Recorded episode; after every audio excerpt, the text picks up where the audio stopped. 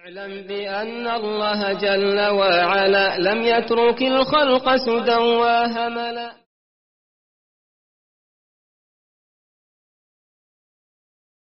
الحمد لله رب العالمين والصلاة والسلام على نبينا محمد وعلى آله وصحبه أجمعين. أما بعد Zahvala uzvišenom Allahu subhanahu wa ta'ala gospodaru svih salavate i salame donosimo na Allahu poslanika Muhammeda njegovu časnu porodicu i sve plemenite ashabe. Nastavljamo sa komentarom ove oporuke ili ove poslanice koju je uputio uvaženi šeh doktor Sefar Al-Hawari hafidahullah sljedbenicima sunneta i džemaata sljedbenicima ahli sunneta wal džemaata u prethodna dva dersa govorili smo o nekim tačkama koje je spomenuo šeh i o nekim pravilima koja su bitna za sve nas u našem obhođenju prema ostalim pripadnicima kible koji možda nisu u potpunosti sljedbenici ahli sunneta wal džemaata. Večeras, inša Allahu ta'ala, govorit ćemo o preostalim tačkama i završiti sa komentarom ovog vasijeta ili ove oporuke ili ovog savjeta šeha Hafidahullah. Bismillah, alhamdulillah, rabbi alamin, wassalatu wassalamu ala rasulillah wa ala alihi wa sahbihi ajma'in. Sebenike ovog puta ne sprečava tragane za potpunošću da primjeni mudrost u ohođenju sa stvarnošću. Oni pozivaju potpuno istinu bez manjkavosti i apsolutno sliđenja Rasulullaha sallallahu alaihi wasallam bez odbacivanja, ali u primjeni svega toga prihvataju od ljudi varirane i poslušanost. Sira Allahov poslanika sallallahu alaihi wasallam je niko menheđ i on alaihi salam je niko uzor u tome, a i u svemu drugom. Sljedbenike ahli sunneta wal džemaata ne sprečava traganje za potpunošću da primijene mudrost u obhođenju sa stvarnošću. To jest, oni pozivaju u potpuno slijedjenje sunneta Allahu poslanika sallallahu alaihi wasallam. Pozivaju u apsolutnu istinu. Međutim, ljudi koji pozivaju nisu svi na istom stepenu. Ne mogu svi da prihvate isto, isto istine. Istu količinu istine. Pa neki od njih, kada ih pozovu, odmah prihvate cijelu istinu. A neki nisu u stanju da prihvate. Pa je potrebno imati sabora sa takvim ljudima.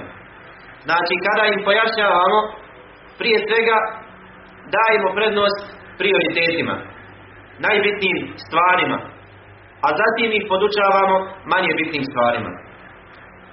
Neki ljudi koje pozivamo, treba im malo vremena da prihvate pravi put u potpunosti. Dok drugi ljudi, treba im malo više vremena da prihvate sve propise. I zato je neophodno imati mudrost kada je u pitanju pozivanje ljudi na pravi put. To ne znači da ćemo se odreći nekih pitanja ili nečega od istine, nego znači da nećemo nasilu od ljudi tražiti da prihvate ono što možda u tom trenutku nisu u stanju. Nego ćemo saburati, strpit ćemo se, daćemo im više vremena. Sira Allahu poslanika sallallahu alaihi wa sallam najbolji je primjer u tome. Nekim od ashaba Allahu poslanika sallallahu alaihi wa sallam trebalo je 10 ili 20 godina da prihvate islam. Poslanik sallallahu alaihi wa sallam nije ih odbacivao i dalje ih je pozivao. Kao što kada pozivamo nevjernike u islam, pozivamo ih u potpuni islam. Ne odbacujemo ništa od islama. Ne odričemo se ničeg od islama. Tako isto i kada pozivamo one koji su skrenuli sa menheđa ahli sunnata wal džemaata na pravi put, ne odbacujemo ništa od tog menheđa. Međutim, primjenjujemo u njihovom pozivu ili pozivu tih ljudi primjenjujemo mudrost i postepenost. Znači ljudi nisu svi isti. Nekima treba više vremena od drugih. I zato je obaveza biti mudar kada je u pitanju pozivanje drugih ljudi. Ne možemo od svih ljudi očekivati isto. Ne možemo očekivati od čovjeka koji je čitav svoj život proveo u nekoj zabludi da odmah preko noći ostavi tu zabludu i u potpunosti bude na ispravnom vjerovanju. Treba mu dugo i dugo vremena da iskorijeni to neispravno vjerovanje te zablude iz svog srca pa da na to mjesto dođe ispravno vjerovanje. Za razliku od osoba koje nisu prethodno bili u, bile u zabludu. Omladinac nije imao kad da ode u zabludu i ponudi smo pravi put i prihvati u potpunosti. U njegovom srcu nema ništa prije toga. Srce mu prazno, duša čista. I onda mu ti daneš ono što mu treba. Za razliku od ljudi koji su desetljeća možda bili u zabludi. Možda neki sto godina u zabludi. I onda Allah subhanahu wa ta'ala ga uputi na pravi put. Nerealno je od takvih ljudi očekivati da preko noći prihvati u potpunosti istinu. Nego potrebno je strpiti se i dati tim ljudima više vremena da krenu pravim putem. Ne treba ih odbacivati samo zato što neke stvari odbacuju od istine. Možda su prihvatili mene džahni suneta od džanata 80%, 20% još uvijek nisu u stanju. Daj mu vremena, daj mu vremena, 10, 20, 30 godina, pa možda nekad u potpunosti prihvati. Nemoj ga odbacivati radi jedne stvari, dvije stvari, tri stvari koje ne, koje ne može da primjeni ili još uvijek njegov razum ne može da pojmi, nemoj ga radi toga odbacivati. I zato naši ispravni predvodnici najbolje su pokazali kako se obvoditi prema tim ljudima ili kako se obvoditi prema ljudima općenito. Pa kaže Abdullah ibn Mas'ud radijallahu anhu kako je zabilježio ima muslim u svom sahihu u uvodu u sahih kaže ma anta bi muhaddithin qawman hadithan la tablughu uquluhum illa kanat illa kanat fitnatan li ba'dihim li ba'dihim kaže nećeš ti nećeš govoriti neki govor ljudima a njihov razum ne može da pojmi taj govor a da neće nekima među njima to biti fitna i smutnja. I kaže Ali radijallahu anhu kako je zabilježio imam Bukhari u svom sahihu hadithu nasa bima ja'kilun govorite ljudima ono što njihov razum može da pojmi. Aturiduna an yukazzaba Allah wa rasul. Zar želite da se Allah i njegov poslanik utjeraju u laž? Znači moramo ljudima pristupiti shodno njihovom stepenu. Čovjek koji je odrastao u komunizmu koji je možda odrastao u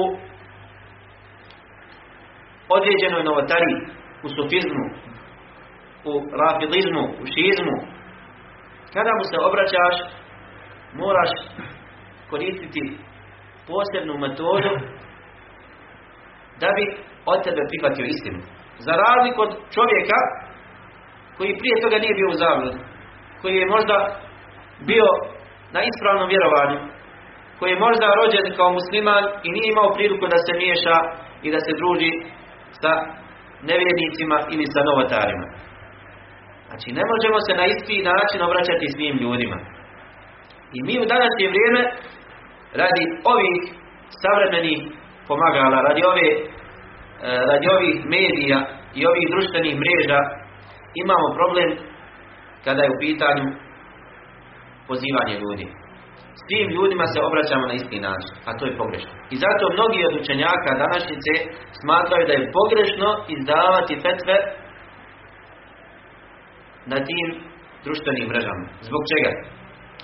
Zato što te fetve ili te odgovore čitaju razne kategorije ljudi. Oni koji su na početku i oni koji su na kraju. I nekada možda kažeš nešto što može biti fitna nekim od njih. Čovjek te nazove uživo, odgovaraš na pitanja preko, preko satelitskih kanala i nazovete i postaviti pitanje. Da li je dozvoljeno piti alkohol. Ti kažeš nije dozvoljeno onaj koji pije, to i to mu je šerijatska kazna i norma i takva i tak, takav i takav je propis za njega. I čovjek koji je tek prihvatio islam, ali ima strast kada je u pitanju alkohol, ne može dostaviti alkohol. Pa ja neću ovo vjeru. Ja ne mogu ostaviti alkohol. Za razliku da si znao ko te pita, da si znao da te pita čovjek koji ne može ostaviti alkohol, ne bi mu odgovorio tim odgovorom. Izbjegao bi taj odgovor. Rekao bi, rekao bi mu možda ostavi sad to pitanje. Najbitnije je da se posvjetiš namazu. Nemoj zastavljati namaz. E, čitaj knjige koje govore o Allahu subhanahu wa ta'ala. Vidite li? Koliko je oni koji slušaju te naše odgovore ili čitaju naše tekstove i slušaju naša predavanja, a mnoge od stvari koje spomenemo ne može da pojmi njihov um. I, I koliko je među ljudima koji slušaju ta naša javna predavanja, ljudi kojima te, ta predavanja budu fitna i udali ih od istine. Zbog čega? Zato što njihov razum ne može to da pojmi. I zato je nužno kada se obraćamo ljudima, svakom se obraćati shodno njegovom stepenu. Da govor i istina u koju ih pozivaš ne bude njemu fitna. Danas je to sve pomiješano. Kada govori slušate komunista i šija i, i ateista i, i novotar i sunetlija i musliman i nemusliman svako živ te sluša. I onda nije se čuditi kada ljudi se ne odazivaju našem pozivu. Ili se odazivaju u veoma malom broju. Zato što im nismo dostavili istinu na pravi način. Pogledajte šta kaže šehol Islam ibn Taymije u, u Fetvama. U 20. tomu na 59. stranici. I onaj ko želi može se vratiti. Kaže šehol Islam ibn Taymije Min al masail masail jawabuha sukut. Kaže, postoje pitanje u šarijatu na koja je odgovor šutnja. Na koja je odgovor da prešutiš. Kaže, كما سكت الشارع في أول الأمر عن الأمر بأشياء والنهي عن أشياء حتى على الإسلام وظهر kao što je šarijat prešutio u početku Islama mnoge naredbe i zabrane sve dok Islam nije ojačao sve dok Islam nije ojačao kaže fel alimu fil bajani wal balagi kedalik kaže isto tako alim učenjak kada prenosi znanje, kada podučava druge, mora da primjeni taj princip al-bayan wal-balagh li ashya li ashya ila waqti tamakkun kaže možda odgodi pojašnjenje i govor o određenim propisima do drugog vremena kada bude u stanju da govori i kada bude smatrao da je to vrijeme u kojem će ga ljudi razumjeti kao što je uzvišeni kao što je poslanik sallallahu alaihi wasallam odgodio pojašnjenje određenih pitanja do vremena kada su ljudi ulazili u islam u skupinama. Znači ovo nije moj govor, ovo je govor šehol islama ibn Taymiyyah. Postoje pitanja na koja je odgovor šutnja. Neki bi danas rekli skriva istinu. Skrivač istine.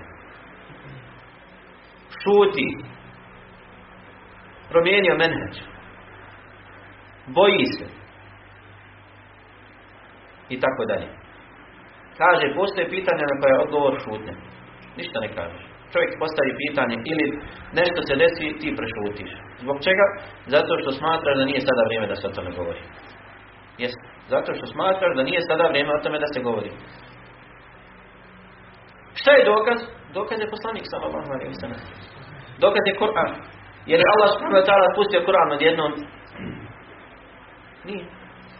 Mnogi propisi, propisi su spušteni tek nakon 10, 12, 13, 14, 20 godina od početka objave. Tako isto i mi. Neke stvari možda nećemo sada govoriti. Dok ne dođe vrijeme da možemo o njima govoriti. A o nekim stvarima ćemo govoriti. I to je podložno ištihadu svakog učenjaka. Učenjak smatra da nije o tome sada nužno da govori. Drugi smatra da, da možda treba o tome govoriti. Ne treba kritikovati ni jednog ni drugog. Ovaj koji smatra da treba govoriti, to je njegov ištihad. Neka govori, ali isto tako neka snosi posljedice svog govora. I neka ne obavezuje druge koji možda nisu o tome govorili, da zajedno s njim, s njim snose posljedicu onoga što su radile njegove ruke.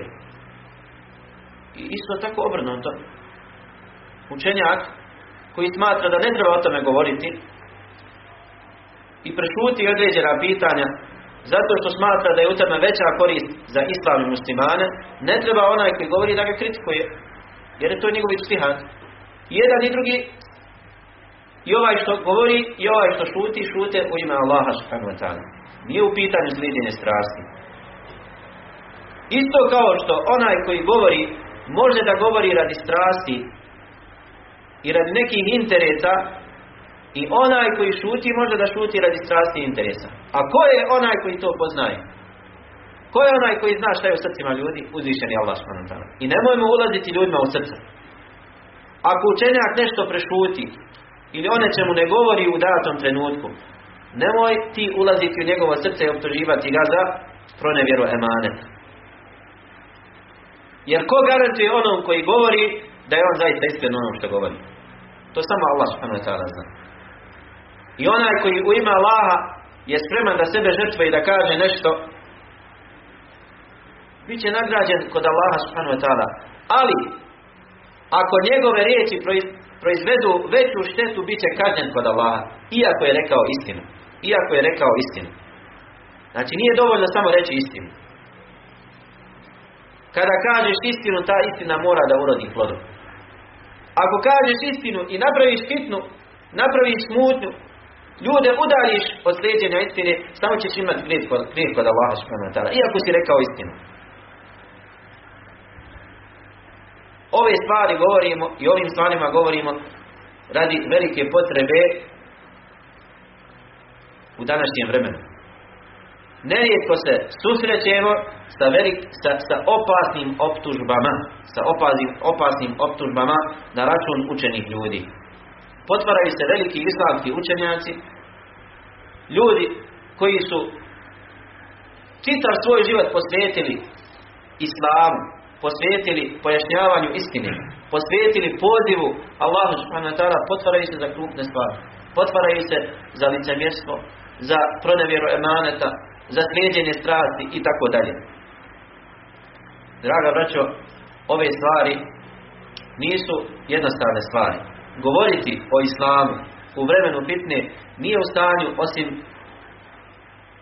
učenjak i ne samo učenjak, nego učenjak koji je iskusan, učenjak koji je na velikom stepenu znanja i učenjak koji je na velikom stepenu razumijevanja prioriteta. Imate ljudi koji imaju puno informacija kod sebe. Možda je završio fakultet, možda je završio magistra, možda je završio doktorat, možda ima najveće akademske titule. Ali to nije dovoljno da bude alim rabbani, učenjak koji je odgajatelj. I zato kada je Abdullah ibn Abbas radijallahu anhuma, a znamo ko je, ko je ibn Abbas, kada je proučio riječ uzvišenog Allaha وَلَكِنْ كُونُوا رَبَّانِيِّينَ بِمَا كُنْتُمْ تُعَلِّمُونَ مِنَ الْكِتَابِ وَبِمَا كُنْتُمْ تَدْرُسُونَ Ali budite rabbanijun, budite odgajatelji. Kaže al-alim rabbani učenjak odgajatelj je onaj koji podučava druge, koji podučava ljude malom, jednostavnom, osnovnom znanju prije krupnog i komplikovanog znanja. To je alim rabbani koji je Allah subhanahu wa pohvalio u Kur'anu. Onaj koji podučava druge jednostavnom i osnovnom znanju prije komplikovanog i teškog znanja.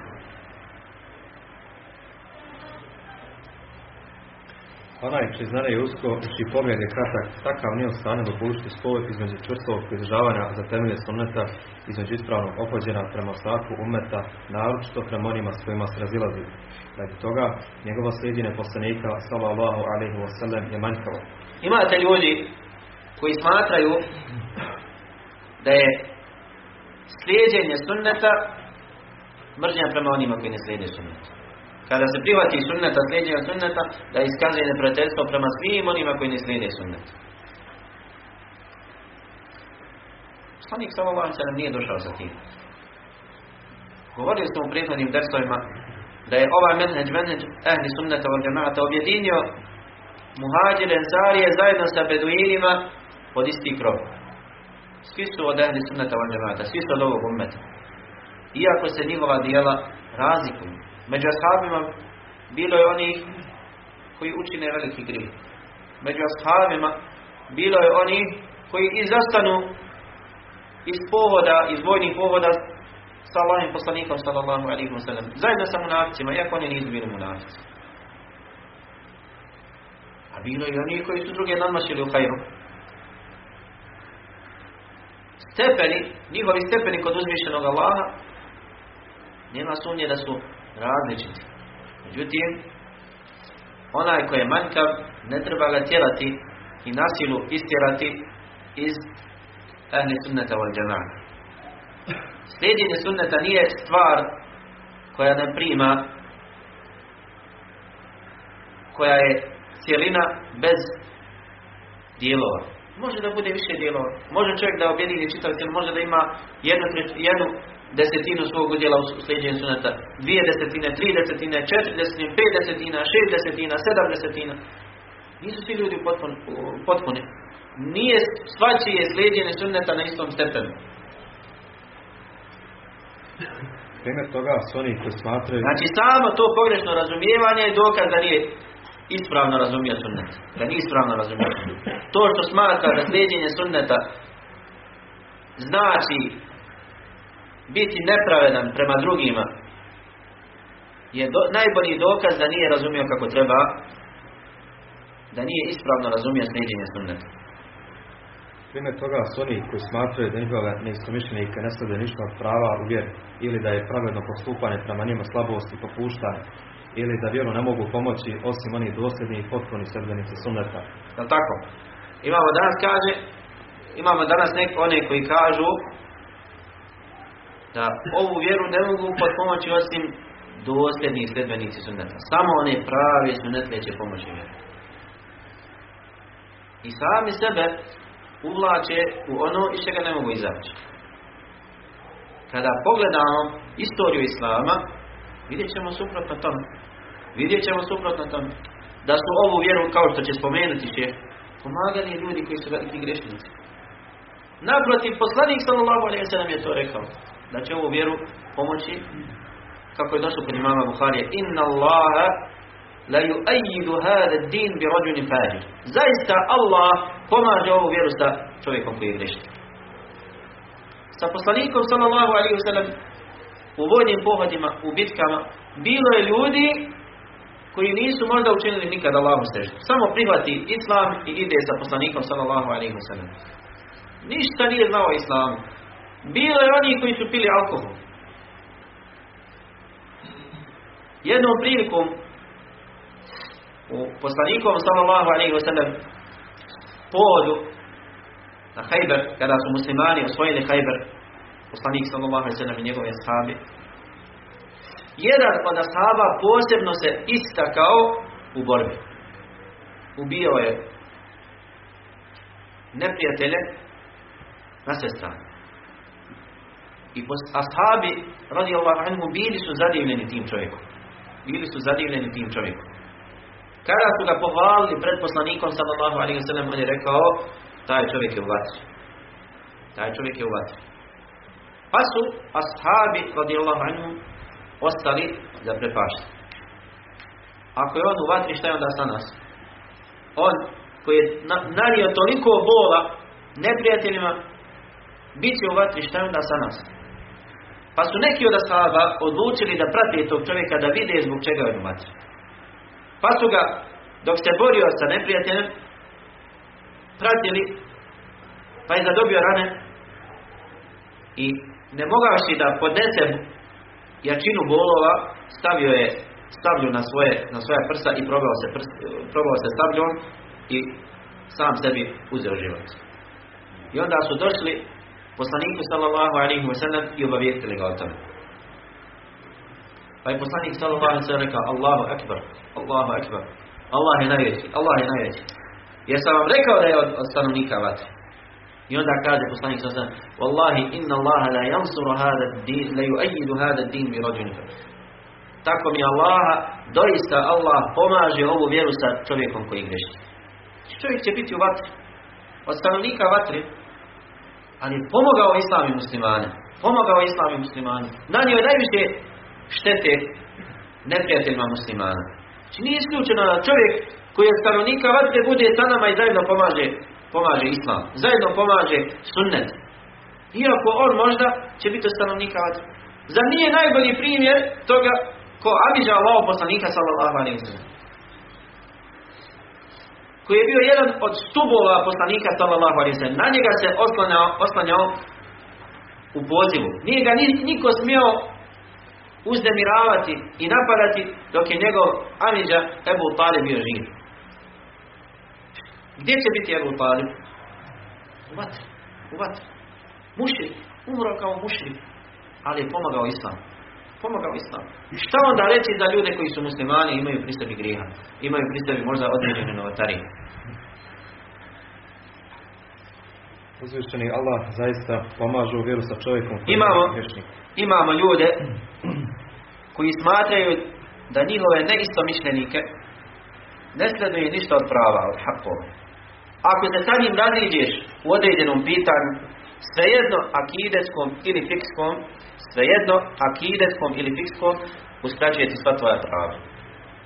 Uskraćuje ti sva tvoja prava. Neće se vam da se nazove. Kada se razgoliš, neće da te posjeti. Kada umreš, neće da ti klanja dženazu. Kada kihneš, neće ti kaže Allah. I sva ostala prava koja pripadaju muslimanu sprem drugog muslimana. Zbog čega? Zato što se različao sa njim određenom pitanju.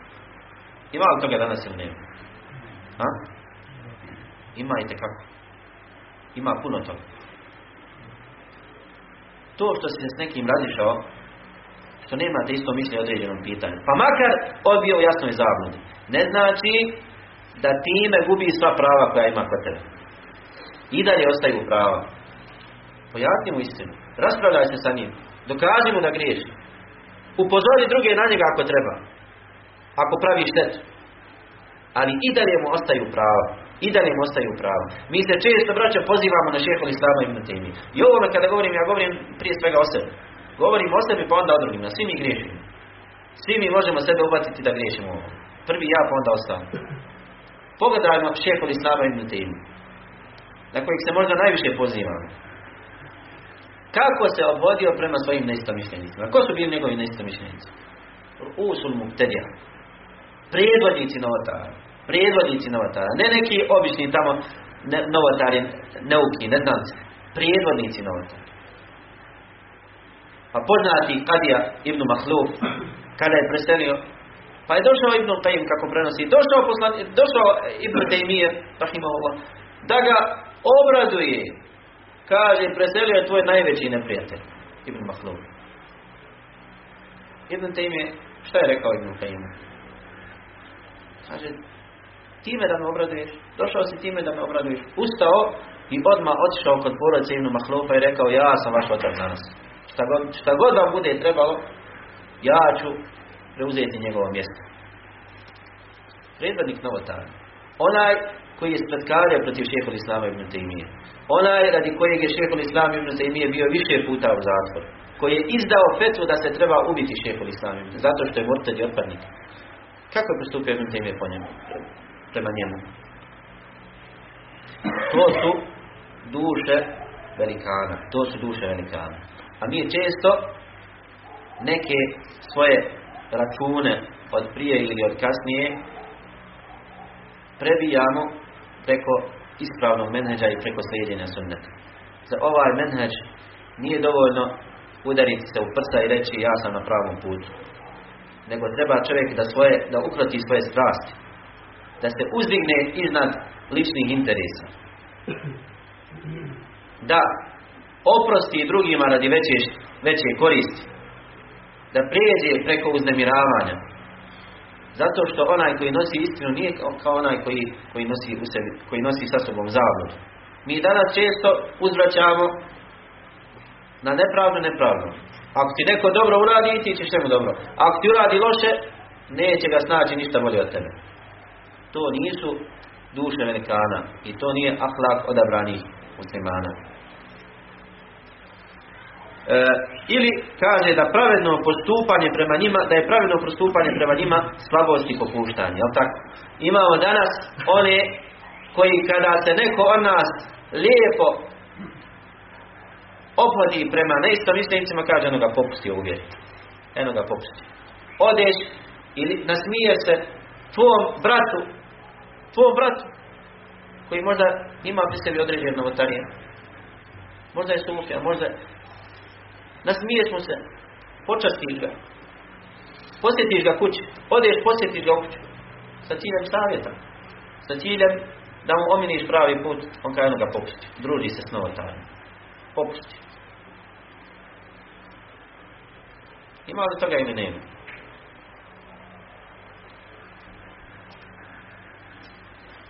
Uzvišeni Allah zaista pomaže ovu vjeru sa čovjekom koji je veliki grešnik ili sa narodima koji nemaju udjela u ahiretu, pogotovo u trenucima odlučujući bitki, svejedno radilo s oružanim bitkama ili akidetskim ili pak političkim. Nisu sve bitke iste. Imamo bitke koje su na prvoj liniji sa oružjem. Imamo bitke koje su bitke u znanju. Akidetske bitke. Imamo bitke koje su političke bitke. Nijedna od ovih bitaka nije, jedna od ovih bitki nije manje bitna od druge bitke.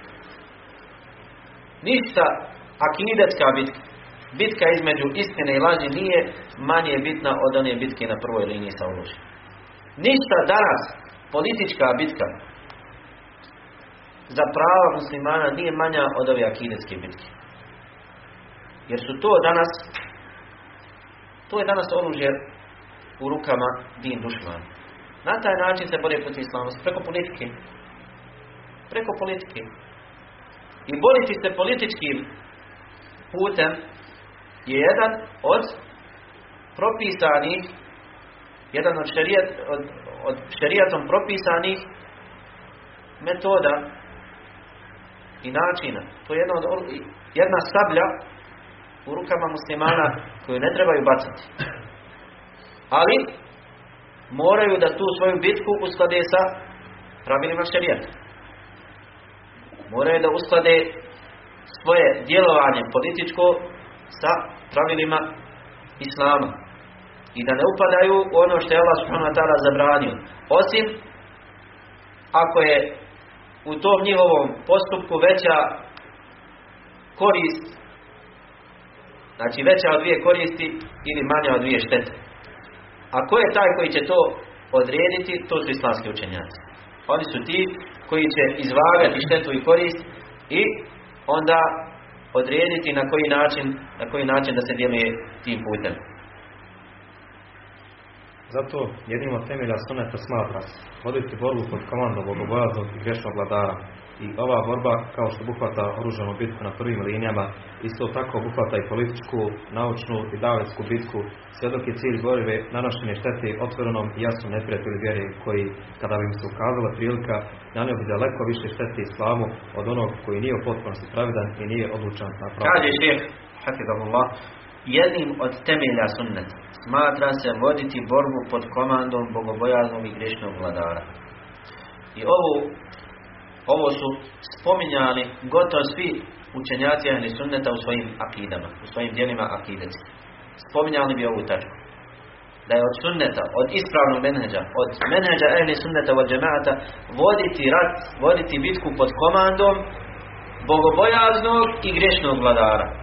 Svejedno tvoj komadant, tvoj vladar, tvoj vojskovođa, bio bogobojazni rob, odabrani Allahov rob, ili bio griješni Allahov rob, griješnik,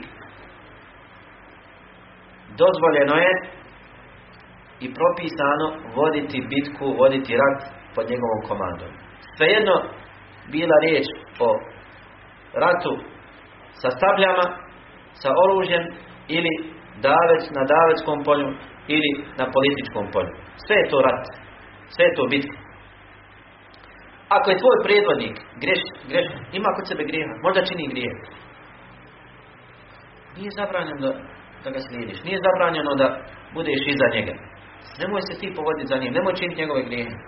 Ali sve dok ti naređuje bogobojaznost, dok, ti, dok te poziva u korisne stvari, dok te poziva da pomogneš islam, odazovi mu se. Odazovimo se. Da pretpostavimo da je naš vojskovođa alkoholčar, zinalučar, onaj koji postaje sa kamatom. Ali poziva nas da pomognemo islamu, da se suprostavimo tim dušmanima. Trebamo se odazvati. Jer šerijat i prije svega menheđ ahli sunnata od džemata gleda na sveopću korist muslimana.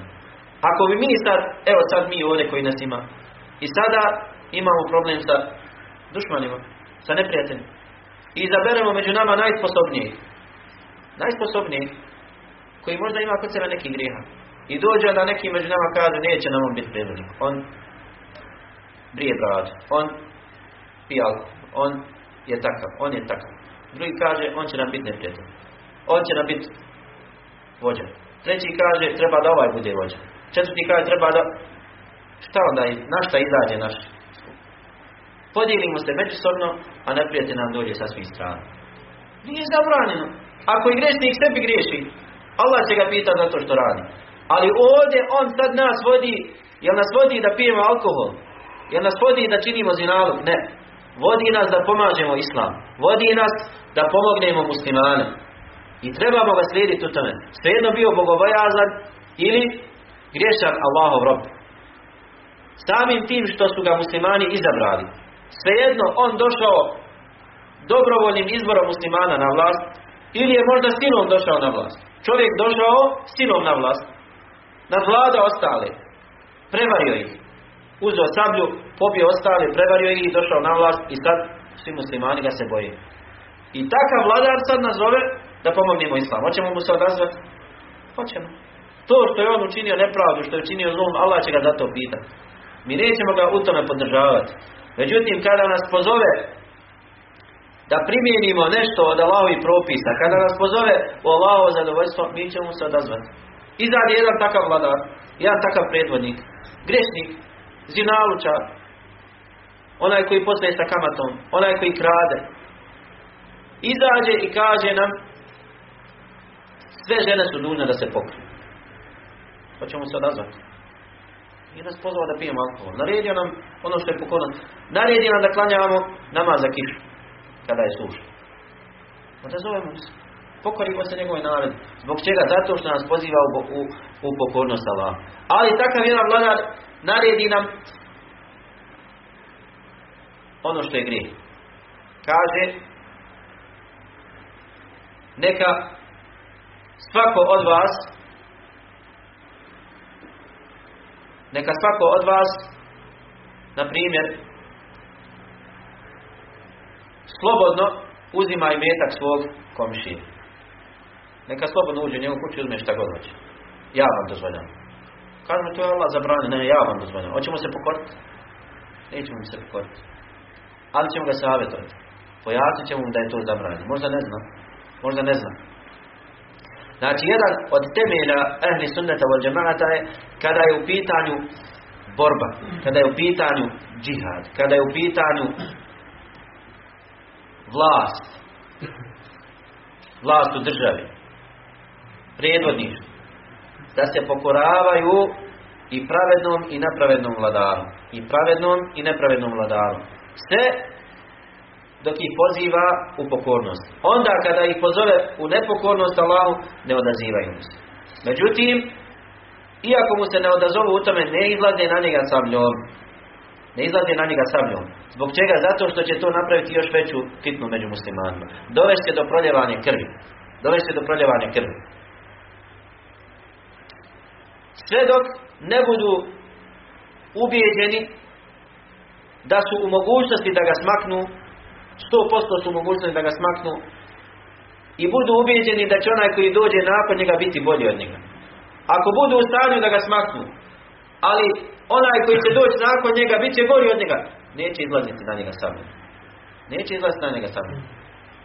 I ne smiju izlaziti na njega samljom dok ne počini jasno djelo nevjerstva. Jasno djelo nevjerstva. Sve dok su ta njegova djela, pa možda jest, možda nije.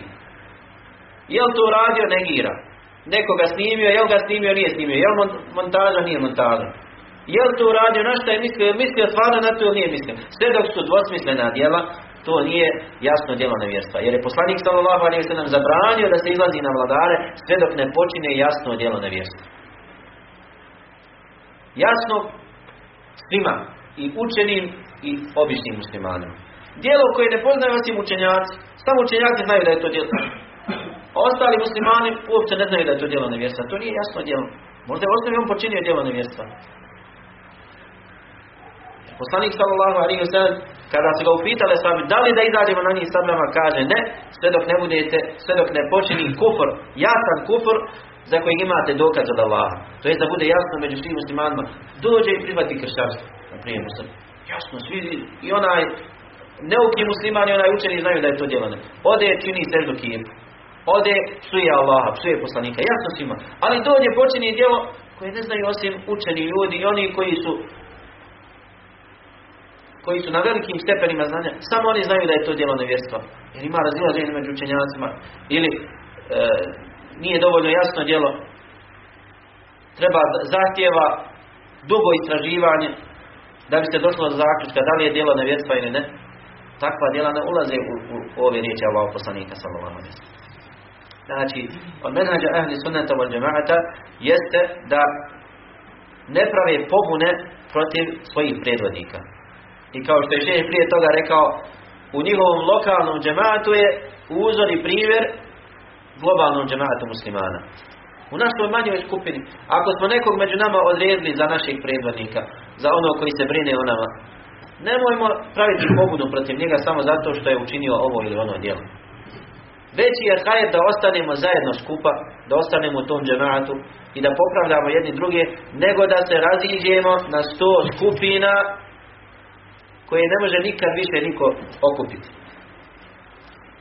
Jer je veći hajr da se okupimo oko čovjeka koji je grešan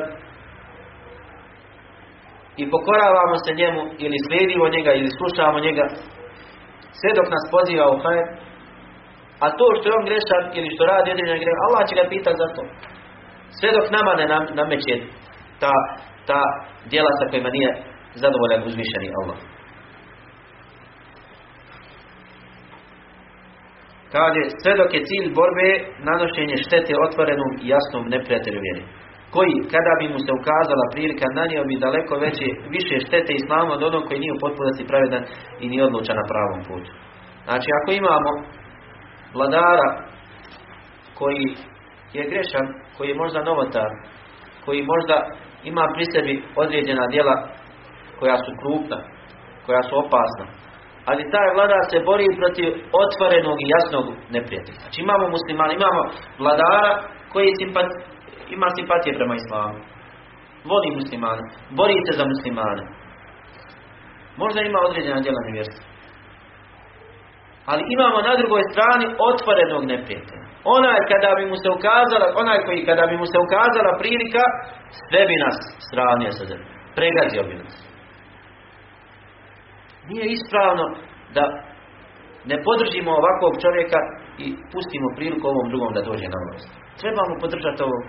Trebamo podržati ovog. I naše, podrža, naše podržavanje ovog koji također nije, nije kako treba, nije na pravom putu u potpunosti. To je jedan vid borbe za istinu. Znači ta njegova djela, mi ne podržavamo njegova djela. To ako mu dadnemo podršku nije podržavanje njegovih dijela u kojima griješi Allah. To je pogrešno i nakaradno svačano.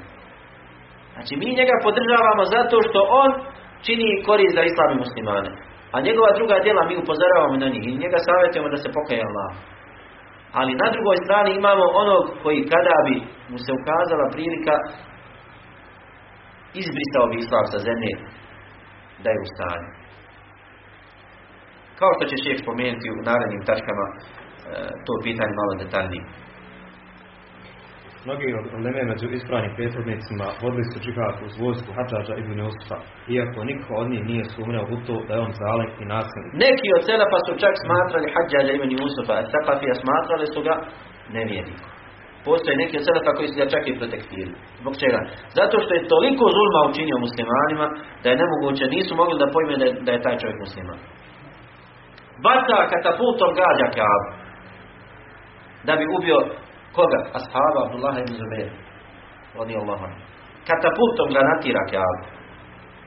Dotle su neki način od učenja zakolje Sa'ida ibn Jubeira. Glavno sjeća. Ono objesi. Kada je ubio Abdullah ibn Zubeira, objesio ga u neki. Objesio ga da visi, da ga svi gledaju.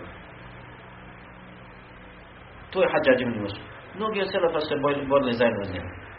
Ali ovaj Hadžađ ibn Yusuf osvojio, Allah subhanahu wa je preko njega osvojio mnoge, mnoge zemlje. I mnogi od selefa se borili zajedno, zajedno uz njega. Borili se zajedno uz njega, bili u njegovoj vojsci. Zbog čega? Zato što je činio hajru. Kada se borio protiv din dušmana, činio hajru. Ali kada je napadao muslimana, kada je, kada je kada se borio pred drugim muslimana, nisu učestvovali zajedno sa njim. Ali kada bi se borio za islam i muslimane, kada bi činio djela koja su jasna, kao dan da su djela hajra, oni bi bili u njegovoj vojsci. S jednom prilikom ušao u džamiju i rekao, kaže, vidim ovdje da imaju glave koje treba malo skratiti. I kogod kaže, izađe na ovu stranu vamo, ja ću mu osjeći glavu. I ljudi misle da se šali. I krenu. I stane i tak, tak, tak, tak, svima im posjećanje. Nepravednih, zulumčar. Zulumčar ne može biti veći. Ne može biti veći. I pored toga, mnogi od poslani, mnogi od, od ispravnih prijetnih borili su se zajedno pod njegovom komandom u njegovom vojsci. Znači, borili se pod njegovom komandom zajedno sa njim protiv, protiv e, neprijatelja Islama. Isto tako, sljedbenici Ehli Sunnata od džemata radovali bi se kada neki halifi vladari kazni novatar, iako i oni sami vladari nisu na sunnetu potpunosti, poput El Mutawakila i Halida ibn Abdullah al Kasira. El Mutawakil, El Mutawakil je deseti halifa Abbasijskog hilafeta.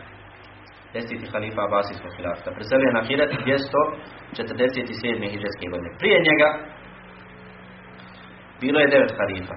Zadnja trojica halifa, Al-Ma'mun i, i, i, i, i, i, i, i Mu'tasim i, Al-Watiq, su bili poznati po fitni stvaranja Kur'ana. Znači, znači ovaj Al-Ma'mun proširio je to novotarsko ubjeđenje da je Kur'an stvoren.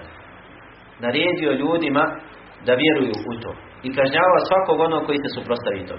I poznato vam da imam Ahmed ibn Hanbal rahimahullah wa radi anhu bio jedan od rijetkih učenjaka koji su se suprostavili tom halifi al-Ma'munu i radi toga je bio bičavan i radi toga je bio zatvaran i mučen. Nakon što je umro Ma'mun, na njegovo mjesto je došao Al-Mu'tasim, njegov brat Al-Mu'tasim, koji je nastavio istim stopama svog prethodnika. Kažnjavao učenjake, ubijao, ubijao učenjake. Svaki, svakog onog koji se, koji, koji se suprostavi i kaže da je to novotarija, da je to kufr i nevjerstvo, oni bi smaknuli, ubili bi. Osim rijetkih učenjaka koji su bojali da ih ubiju radi javnog mijenja, ali bi ih kažnjavali. Kažnjavali. I većina učenjaka je prihvatilo da kaže da je Koran stvoren pod prisilom. Pod prisilom. Znači smatrali su da su prisiljeni, da su pod e, da su prisiljeni da kažu i da nemaju grijeha kod Allaha.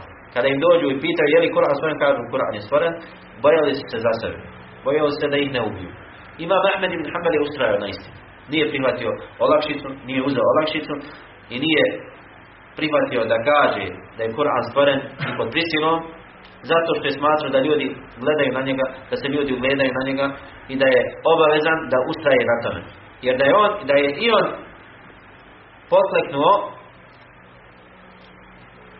ljudi bi otišli u skupinama u zabludu i prihvatili bi ovo mu'tezinsko, ovo nevjerničko e, vjerovanje. Nakon njega je došao Al-Watiq, koji je nastavio stopama svog prethodnika. Ova trojica halifa bili su najžešći kada je u pitanju ova fitna. I prije njih su pokušavali da proture to vjerovanje među muslimanima, da ga prošire među muslimanima, ali nisu uspjevali. Kada, su, kada je došao od Mu'tasim, on je naredio ljudima i zabranio da iko kaže suprotno tome i kaznio svako ko, ko se suprostavi. I njegov nasljednik Al-Muhtasim je isto tako. I njegov nasljednik Al-Watiq nastavio stopama svojih prethodnika. Kada, su, kada je umro Al-Watiq, na njegovo mjesto je došao Al-Mutawakkil ala Allah, Abu Al-Fadl, Al-Abbasi, ovaj deseti halif, koji je oslobodio imama Ahmeda ibn Hanbal, koji je zaustavio ovu fitnu. I počastio učenjake ahli sunnata wal jamaata, uzdigao učenjake ahli sunnata, zaustavio fitnu. Zaustavio, suprostavio se onima koji kažu. Ovaj halifa al-Mutawakkil imao je mnogo spornih stvari u svom hilafetu, u svojoj vladavini. Međutim, učenjaci su mu se zahvalili na njegovim djelima. Smatrali su ga čovjekom koji je pomagao islam. Iako je imao kod sebe raznih grijeha. Halifa ko halifa, nema šta se nije radilo na, na, na tim dvorovima. I, od nepravdi i od, i od raznih stvari. Međutim, ne možemo porediti ove koji su bili prije njega i njega. On je pomogao islam, uzdigao sunnet. Uzdigao sunnet. U jednom, u jednom segmentu, iako je griješio, iako je činio drugi, sa druge strane mnoge grijehe, iako je činio s druge strane mnoge grijehe. I, i kako kaže šir ovdje, sedmici ahli sunneta radovali bi se kada neki halife i vladari kazne novatari. Iako i oni sami vladari nisu na sunnetu u potpunosti. Znači nije bio u potpunosti na sunnetu. Poput al-mutawakkila. Poput al-mutawakkila. Kaže i Khalida ibn Abdillaha al-Qasrija. Za Khalida ibn Abdillaha al-Qasrija spominju se krupne stvari. On je bio jedan, jedan od vojskovođa, nije bio vladar, ali je bio vojskovođa. Čak se spominje, iako je to diskutabilno, da li je potvrđeno ili ne, spominje se da je davao prednost halifama nad poslanicima. Pa Hafid Zahabi kaže da to nije istina. Ali da je istina, onda kaže je nužno da se to pojasni. I onda pojasni, pokušava da, da, da pojasni na što je mislio. Znači nije mislio da su, poslan, da su halife bolje, nego je mislio možda u, u, u širenju islama, u zaslugama i tako dalje. Bilo kako bilo, znači bio je poznat po lunom. Bio je poznat po lunom, po nepravdi. To je bilo poznato njega i to je potvrđeno. Da li je rekao da su poslanici da su halife, abasijske halife bolje i vrednije od, od poslanika, Allah najbolje zna. Ali ono što je potvrđeno jeste da ovaj čovjek, da je ovaj čovjek bio zulumčar, nepravednik, silnik. Ovaj Khalid ibn Abdillah al-Qasri je učinio djelo na kojem su mu učenjaci sunnata zahvalili. I spominjali ga i spominju ga do dana današnjeg. Samo jedno djelo. Kada se pojavio Džahad ibn Dirham, poznati novotar, koji je bio učitelj Džahma ibn Safvana, na, iz kojeg, koji je bio osnivač poznate sekte Džahmije, ovaj Džahad ibn Dirham, je bio učitelj, njegov učitelj, a nakon njega ovaj je formirao sektu Džahmije koje, koja je napravila najveće belaje u umetu. U ovom umetu. I posljedice te zablude džahmijske i, dana, i dan danas mi ispaštamo. Kada je ovaj novotar zabludjeli Džahad ibn Dirham javno obznanio svoje vjerovanje i zanegirao Allahova svojstva, zanegirao Allahove atribute i javno, otvoreno, odvažno rekao da Allah subhanahu wa ta'ala nije uzeo Ibrahima za svog miljenika, niti je razgovarao sa Musaom, negirajući jasne kuranske ajete, ovaj vojskovođa Khalid ibn Khalid al-Qasri na dan kurbanskog bajrama popeo se na mimber da drži bajramsku hutbu i rekao ejuhan nas, o ljudi Dahu taqabbal Allahu dahayakum. Kaže prinesite danas žrtve. Allah primi od vas. Prinesite vaše kurbane. Fa inni mudahin bi Ja'd ibn Dirham. Kaže ja ću danas kao kurban zaklati Ja'da ibn Dirham. Fa innahu za'am أن الله لم يتخذ إبراهيم خليلا ولم يكلم موسى تكليما jer kaj zaista on smatra da Allah nije uzeo Musa Musa da Allah nije uzeo Ibrahima za svog miljenika i da nije sa Musaom razgovarao ta'ala Allahu amma yakulu ja'ad uluvan kabira neka je uzvišen Allah od onoga što govori ja'ad daleko i daleko i onda je sišao kao vladar, kao vojskovođa ne smiju to pojedinci da radi ali on kao vojskovođa kao onaj koji ima ovlasti u državi sišao je i zaklao džada i za svih muslimani i onda su učenjaci zahvalili se, zahvalili mu se da ta Allah nagradi. Na taj način je zaustavio veliko zlo. Međutim, i pored toga ta zabluda se proširila. Znači, pored toga. Ali njegov nijet bio ispravan. Zato kaže Ibn Qajim u svojoj nuni Šekara dhahijeta kullu sahibi sunnetim Lillahi darruke min ahi kurban Kaže ta njegov, na tom njegovom kurbanu zahvalio je zahvalio mu se svaki sunetlije svaki sunetlije znači imamo ljudi koji su bili veliki grešnici koji su bili zulumčari koji su bili novotari ali je Allah subhanahu wa ta'ala preko njih pomogao sunnet ali Allah preko njih pomogao sunnet Ibrat u svemu tome je pomaganje vjere i uspostavljanje šarija. Znači, da ne budemo pogrešno razumijeveni. Ovo što je uradio Halid al-Qasri, on je to uradio sa pozicije vladara. Sa pozicije onoga koji ima vlast u svojim rukama. I nije dozvoljeno pojedincima da uzimaju vlast u svoje ruke. Nije dozvoljeno pojedincima da uzimaju vlast u svoje ruke. Ovo je bila šerijatska kazna za takvog čovjeka u šerijatskoj državi. A pojedinac ne smije da sprovodi šerijatske kazne. Ne smije pojedinac da uzima ruk, vlast u svoje ruke.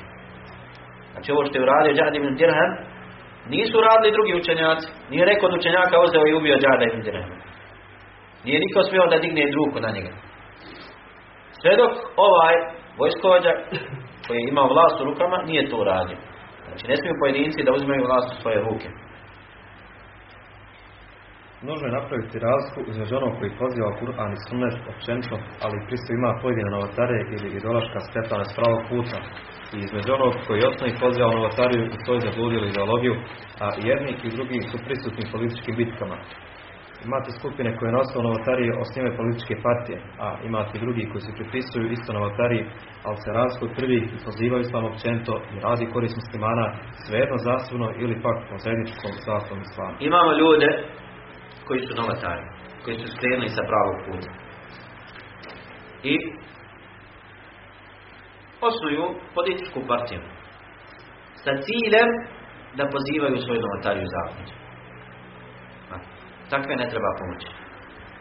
Znači, osnuje političku partiju ili osnuje udruženje ili, ili asocijaciju ili bilo šta drugo da bi pozivao svoju zavlju i novotariju. To mu je glavni i osnovni cilj.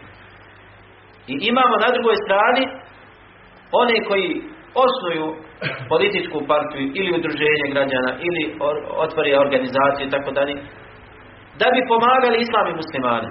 Da bi pomagali islam muslimane, općenito. Ali možda je čovjek koji je osnovao pripisuje se određeno novotariju. Na primjer, imamo čovjeka koji je sufija, i osnuje političku partiju da bi pozivao sufizam. I na drugoj strani imamo čovjeka koji je sufija i osnuje političku partiju da bi pozivao islam, da bi pomagao muslimanima. Pogrešno je poistovjetiti ove, ove dvije partije ili ova dva čovjeka. Ovaj prvi je osnovao svoju partiju da bi pomagao svoju zabludu.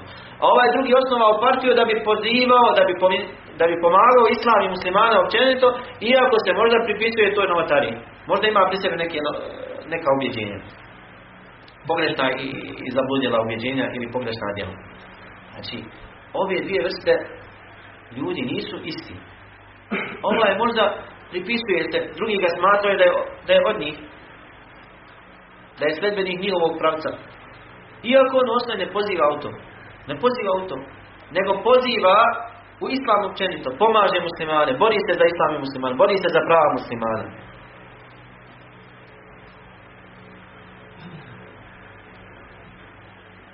Znači, obaveza je napraviti razliku između ove dvije skupine. ako imamo novotara koji se bori za islam i muslimane općenito, ne poziva u svoju samo se pripisuje, pripisuje kao on je od Ihvani, on je od Sufija, on je od tih i tih. Ali bori se za islam muslimane, takvog čovjeka treba pomoći i podržati. Za razliku od onog koji osnuje političku partiju da bi pomogao svoj novotariju. Da bi pomogao svoj novotariju. Takve ne treba podržati.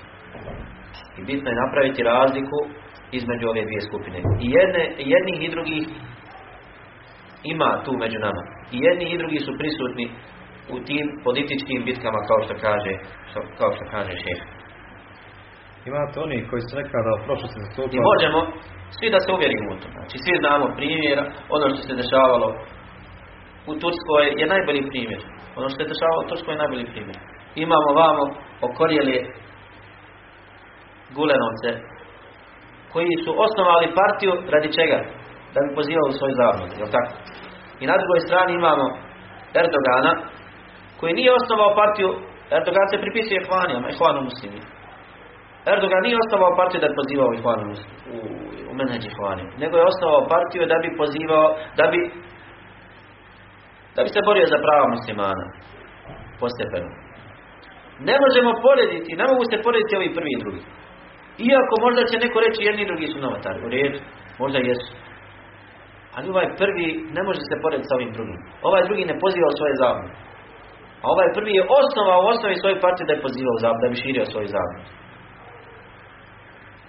Znači bitno je, bitno je napraviti, napraviti razliku između, između ove dvije vrste političkih partija.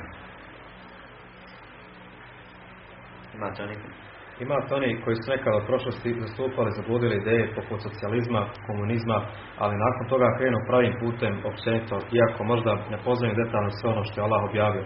Stoga dužnost je napraviti razliku između takvih i onih koji dalje vjeruju u socijalizam, nacionalizam i sl. Znači često se susrećemo sa takvim ljudima. Ljudi koji se pokaju, vrati su islam. Počnu klanjati, počnu. I općenito vole islam muslimane. Bore se za prava muslimana. Ali su možda dugo, dugo vremena bili komunisti. I onda takvi ljudi i dalje imaju ostataka tog, tih, tih pogrešnih ubjeđenja. I imamo s druge strane one koji su i dalje komunisti. Nije pravedno da poistovjetimo ovog prvog sa ovim drugim. Čovjek koji je bio nekad komunista pokajao se, ali nije sve u potpunosti odbacio. Nije se odrekao svega. Zbog čega? Zato što je ne zna čovjek. Treba mu dugo vremena, kao što smo govorili na početku. Treba mu dugo vremena neke stvari da, da što kažu kod nas sažvaka, neke stvari da, da razumije. I na drugoj strani imamo čovjeka koji je okorijeli komunista. Koji ne pokušava da se promijeni. Komunista bio i komunista ostao.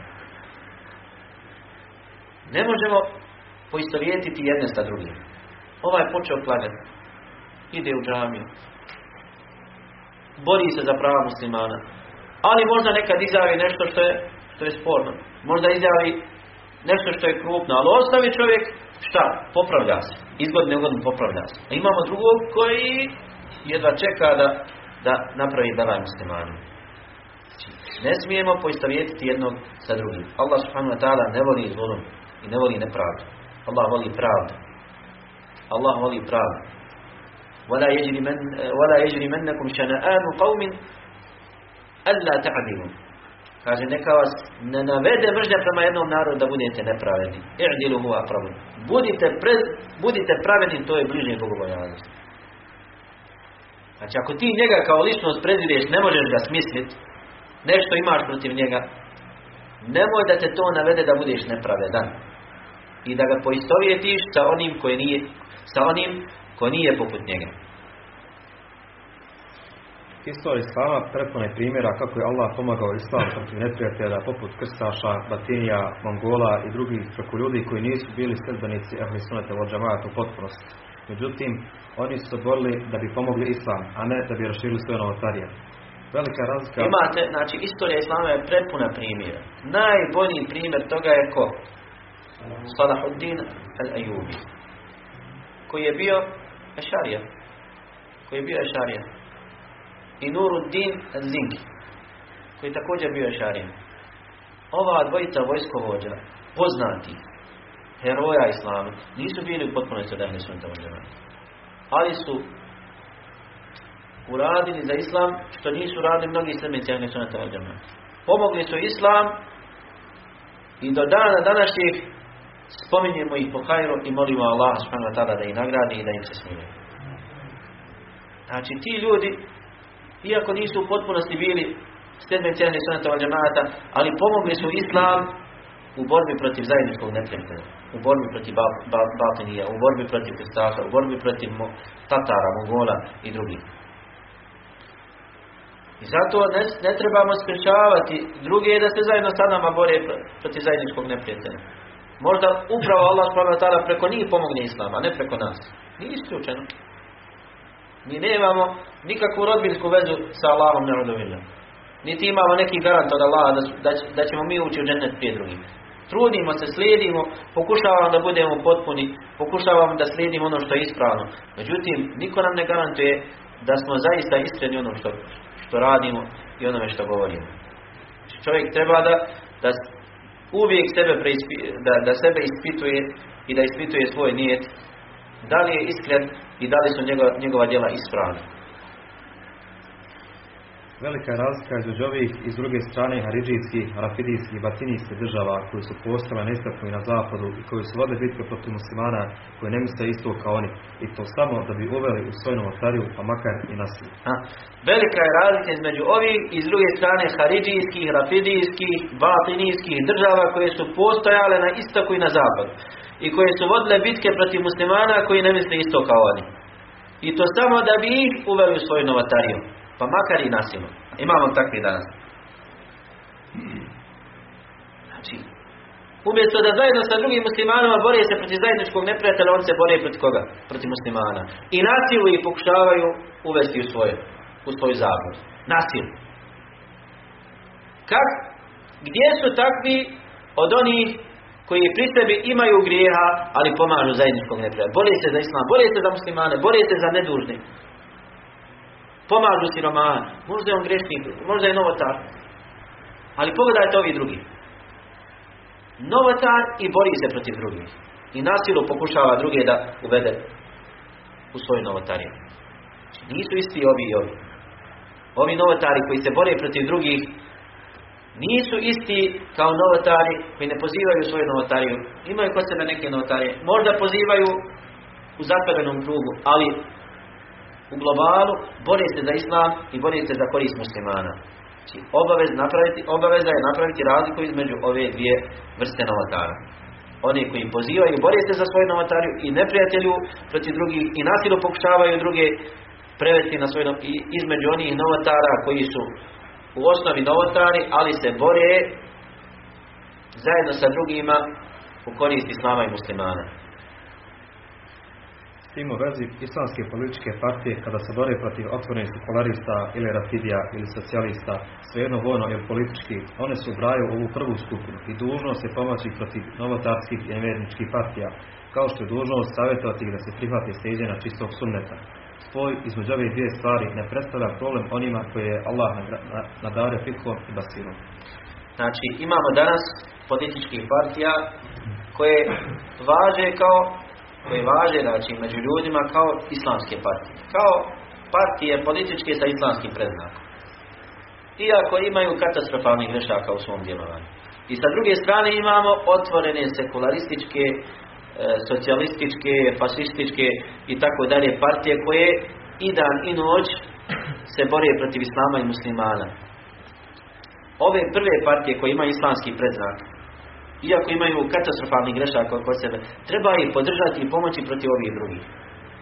Ali to ne znači da ćemo im klimati glavom na, na sve što uradi. Ne, nego ćemo ih savjetovati i popravljati. Kada griješe, popravljati.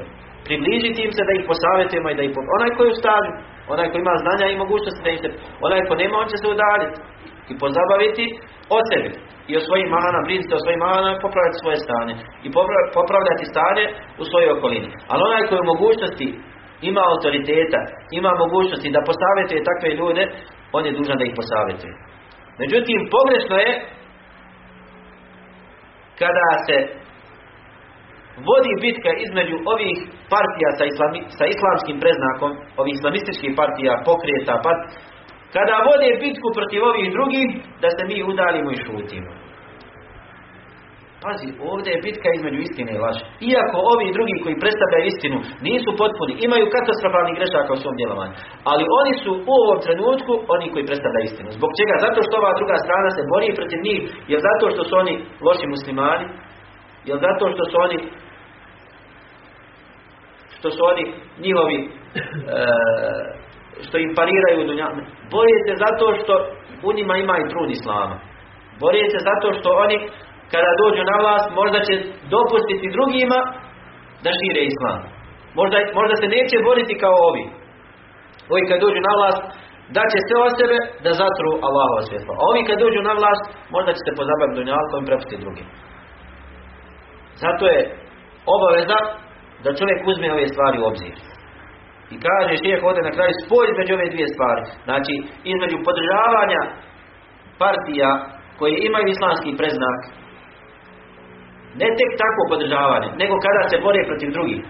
Kada dođu, znači, dođemo u stanje da će doći ovi ili ovi. Znači, imamo stanje kada su ovi sa islamskim preznakom uvijek na vlasti. Takve treba savjetovati, takve nećemo podržavati. Zbog čega? Zato što su oni, oni ostavi na vlasti. Takve ćemo savjetovati i kritikovati.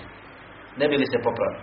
Ali imamo situaciju i stanje kada je bitka, borba. Ili će doći ovi, ili će doći ovi. Znači, sitnice mogu da presudi. Znači, pitanje trenutak. Možda dođu ovi, možda dođu oni. Kao što je bilo, jel tako, u Mistru prije par godina. Imamo otvorene sekulariste, din dušmane, faraone, koji jedva čekaju da dođu na vlast, da vrate Egipat u stanju koje je bilo prije toga. Imamo na drugoj strani one koji se predstavljaju kao muslimani, koji imaju kod sebe određene grijehe i određene, e, određene zablude. Međutim, oni, su, oni predstavljaju muslimane, oni predstavljaju islam, predstavljaju tu, tu islamsku stranu. I bila je obaveza da se podrže. Jer ovi ako dođu na vlast, ko će se radovati? Radovat će se svi tim dušmani. A ovi muslimani ako dođu na vlast, neće im se niko radovati. I zato je bilo obaveza da se podrže, da se podrže ti, ti muslimani. I kaže, međutim, ako ih podržimo, to ne znači da ćemo se slagati sa njihovim greškama. To ne znači da ćemo im šutiti na njihovim, na njihovim pristupima. Da ih nećemo savjetovati. Ne. mi njih podržavamo zato što oni globalno u ovom trenutku predstavljaju muslimane. Ali kada ih podržimo, isto vrijeme ih savjetujemo, isto vrijeme ih kritikujemo, isto vrijeme ih pozivamo da se prihvate vjere u potpunosti, da ostave zablude, da ostave grijeha, da se vrate na sunnet Allahu poslanika sallallahu alejhi ve sellem.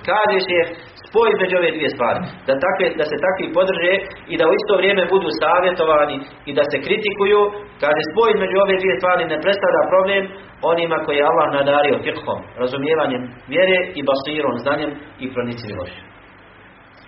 Baviti se neprijateljstvom prema takvima, a s druge strane zapostavljati boru protiv pobojnika novotarija i ideologija, to je očigledna greška i promašaj. Znači, u trenutku kada se bore ovi sa islamskim preznakom protiv ovih otvorenih din dušmana, baviti se neprijateljstvom protiv ovih sa islamskim preznakom, kaže šef, a zapostaviti ove druge, kaže, to je čist, očista greška i čisti promašaj.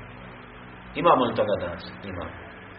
Na jednoj strani imamo znači imamo partije koje i dan i noć svetkare protiv muslimana. I dan i noć plasiraju laži i potvore i podržavaju sve islamofobe u društvu i sa druge strane imamo one kojima je najveći problem što možda odu nekad popiju alkohola ili odu u disko ili možda nekad ukradu nešto ili i mi se pozabavimo ovima vamo, a zapostavimo ove vamo, s druge strane, koji su otvoreni neprijateljstvom. Jeste, ovo je grijeh što ovi rade muslimani, grijeh. Ali ne, nisu ovi bolji od ovih. Dobro, ovo naravno, znači, razlikuje se od države do države, od mjesta do mjesta. Od mjesta do mjesta. Nekada, možda, ta partija sa islamskim preznakom bude gora od ovih drugih. I to je moguće. Ali to trebaju da procijene oni koji su stanju, oni koji imaju znanje. Oni koji imaju iskustvo. Mi govorimo o globalu, u islamskim državama, među muslimanima. Znači, pozabaviti se u Misru, evo sad, pozabaviti se neprijateljstvom protiv Erdogana, a zapostaviti ove druge u Turskoj, je čist promašaj. Erdogan sa svim svojim grijesima, sa svim svojim promašajima, sa svim svojim spornim izra, izjavama, daleko je bolji od ovih drugih, koji jedva čekaju da dođu na vlast, koji su pokušali da ga vojnim pučem smaknu. Baviti se protiv Erdogana i, i da ni noć pričati protiv Erdogana, zapostaviti ove druge, je čisti promašaj. Čisti promašaj. Znači, navodimo primjere da bi lakše razumjeli ovo što šeh govori. Iako je šeh ovo pisao davno. Znači, šeh ovo pisao davno, prije, prije svih događaja i vidimo kako možemo ovaj njegov govor primijeniti na, na, na događaje oko nas. Još gori od toga bi prijatelji s onima koji ne sudi po Allahovom zakonu ili sa sekularističkim partijama, a pokazivati neprijateljstvo prema partijama s islamskim preznakom. Takvo nešto ne radi osim unaprijed, iz jasnog licemjerstva ili onaj koga je Allah učinio slijepim u skratimo razumijevanje vjere i zdravo promišljanje. Vi znate kada je Mursi došao na vlast u Egiptu, kako su neke partije političke koji su za sebe govorili da su Selefije, kako su i dan i noć svetkavali protiv Mursija. A sa druge strane, zapostavili ove sekulariste i otvorene din dušman. Sve dok nisu smakli, sve dok nisu smakli Mursija. Kaže šef, či ne govori o njima, ali u današnje vrijeme kaže, to je jasno licemjerstvo. Či ti napadaš Mursija koliko god on imao, napadaš ih vanije, koliko god on imali grijeha i pristupa kod sebe, a zapostavljaš na drugoj strani otvorene din dušmane, otvoren tih dušmana, to je ili jasno licemjerstvo ili totalno neznanje i nerazumijevanje prioriteta. Znači može čovjek da je, da je licemjer, znači radi to svjesno, da bi naštetio musliman. Ili je čovjek totalni džahil, totalni ne, pogubio se u vremenu i prostoru. Povrkao prioritete. Znači napadaš čovjeka koji, napadaš muslimana, koji kod sebe ima određene grijehe, ima možda puno grijeha, a zapostaviš drugog koji je otvoreni okoljeli din dušmanin, to je ili licemjerstvo ili totalno neznanje. Znači, šerijat ne dolazi sa takvim stvarima. Šerijat ne dolazi sa takvim stvarima. To je kao da sagradiš crkvu, a s druge strane zaključaš džamiju pod izgovorom da oni koji planaju ne planaju po sunet. Ili... Napraviš crkvu, to nije problem. A s druge strane zaključaš džamiju kaže on ne planaju po sunetu. Vamo si otvorio crkvu. Da se Allahu subhanahu wa ta'ala pripisuju drugi. Da se pripisuju, da se Allah subhanahu ta'ala čini otvoren širk. A s druge strane napadaš ove i zatvoriš im džamiju, kaže oni ne klanjaju po sunnetu. Ili? Ili da smatraš da je bolje nikako ne poznavati učenje Kur'ana od toga da te poduči onaj ko tečno uči, ali čini neke novatarije. Znači imate ljudi kaže ne zna da uči Kur'an. Ne zna. I nema priliku osim da nauči negdje u džamiji kod nekog možda hođe koji, koji ima određene, određena sporna djela. I kaže, meni je draže da nikad ne naučim čitati nego da kod njega nauči. Zbog čega njemu je, zato što je pobrkao prioritet. Znači, ovaj koji ga može podučiti ispravnom učenju Kur'ana, ima kod sebe grijeha. Čini neke grijehe novotarije. Ali njemu je draže da nikako ne nauči. Nego da ga ovaj poduči. Imamo takvi danas ili da uzmeš abdest nečistom vodom, a da ostaviš uzmanje abdesta sa vodom koja je šupheli. Imaš nečistu vodu, kaže, i uzmeš abdest njom. A drugu vodu ostaviš, kaže, ona mi je kaže, možda je, možda je, vamo si se abdestio nečistom vodom. Jasno da je nečisto, a vamo ostavljaš ono što je šupheli. Tako isto i ovi gore. Znači, ostaviš partiju koja je šubheli, ima svega, svega i svačega u njoj, a na drugoj strani podržiš partiju ili šutiš prešutiš zablude oni koji su jasni kod dan. To nije ispravno ni u vjeri, ni u zdravom razumu. Ni u zdravom razumu. Onaj ko se pripisuje slijedjenju suneta, dužan je pripaziti se puta Haridžija njihovog menheđa u s drugima. Takvi su bili spremni pogoditi Abdullah ibn Hababa radijallahu anhu, ohalalić njegovu krv, a poštediti kršćana zimiju, uzmajući obzir ugovor koji mu pripada. Znači zaklali, zaklali, ubili Hababa, Abdullah ibn Hababa, sina od ashaba, radijallahu anhu.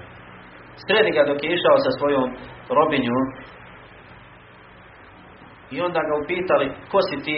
Kaže, ja sam Abdullah ibn Habab. Kaže, sin ashaba Allaho poslanika sallallahu Kaže, prenes nam jedan hadis od poslanika sallallahu alaihi sallam. Kaže, pričao mi je moj otac da je čuo poslanika sallallahu alaihi sallam, da je rekao, kaže, u, zadnje, u zadnjem vremenu pojavit će se ljudi koji su mladi, e, maloumnici, koji će učiti Kur'an, ali neće prelaziti njihova, njihova grklanja, to jest neće silaziti do srca, koji će izlaziti iz vjere brže nego što strijela, kao poput strijele koja izlazi iz, iz, uh, iz, iz onog uh, kada pogodi, kada pogodi u, u lov, u ovcu, kada pogodiš u jelena, pa proleti kroz njega, proleti kroz njega strijela. Tako će oni izlaziti iz vjere. Brže nego što ta strijela izleti iz, iz, tog, iz te životinje koju uloviš. I do kraja hadisa kaže ti si zaista kjafir. I onda ga spuku ga toga na zemlju i odvedu ga do rijeke i zakolju ga. I uzmu njegovu robinju, ubiju nju koja je bila trudna i raspore njen stomak i ubiju dijete u stomaku. Zato što su svi po njima, odmetnici. I dok su to radili, najđe svinja, najđe svinja i krene jedan da je ubije, kaže, pazi, kaže, to je svinja od zimije, od ehlu kitabije. Nemoj da je napadaš. Nemoj ništa činiti. I pusti onda svinju. Znači, ostavi svinju, ostavi svinju, a ubije muslimana, ubije sina od ashaba. Radi Allahu anhu. Boli bi se protiv pripadnika Islama, a ostala bi obožavatelja Austana. Rimljani, Kao što je došlo u hadisu. Rimljani, Mongoli i Perzijanci bili su pošteđeni njihovog zla, ali mnogi ashabi Rasulullah sallallahu alaihi wa sallam tabi'ini, učenjaci i vjernici nisu bili pošteđeni. Ništa takvima ne koristi to što neki učenici za njih tvrdi da su oni jedini na sunetu i pravom putu. Također, paušalni takve paušalne izjave su jedan od glavnih uzroka slijedjena strasti, stepila srca, odbijane istini i zanemarivane pravde, da nas Allah toga sačuva i spas. Amin. Draga moja braćo vjernici, znate da Allah i neprijatelji vrebaju i spletkare protiv nas najgorim spletkama. To su stoga svi muslimani dužni stati u jedan sat i voditi ovu veliku bitku za opstanak. Muslimani su dužni odbiti pokornost Allahovim neprijateljima i ostaviti naklonost prema njima, te da se dobro pripreme za sukobe na bilo kojim poljima, a najbolja opskrba je bogobojaznost, ujedinjenost i izbijanje sapova. To samo po sebi smatra se velikom pobjedom, kao što Allah kaže, Allah voli one koji se na njegovom putu bori u redoma kao su bedem To samo po sebi je pobjeda. Da se ujedinimo i da svi stanemo zajedno jedan sat protiv zajedničkog neprijatelja, to samo po sebi je pobjeda. Znači, pa makar i ne pobjedili, inna Allaha yuhibbu alladhina yuqatiluna fi sabilihi saffan ka'annahum bunyanun. Allah voli one koji se na njegovom putu bore u redovima kao da su bedem čusti. Znači, Allah voli tak. Samo što kad bi zbili safove i kad bi se ujedinili protiv zajedničkog neprijatelja, stekli bi Allahovo zadovoljstvo i Allahovu pomoć. Znači, to samo po sebi je pobjeda. Molim Allaha subhanahu wa ta'ala da ove riječi budu dokaz za nas, a ne protiv nas. Wa sallallahu wa sallam wa baraka ala nabina Muhammad wa ala alihi wa sahbihi ajma'in.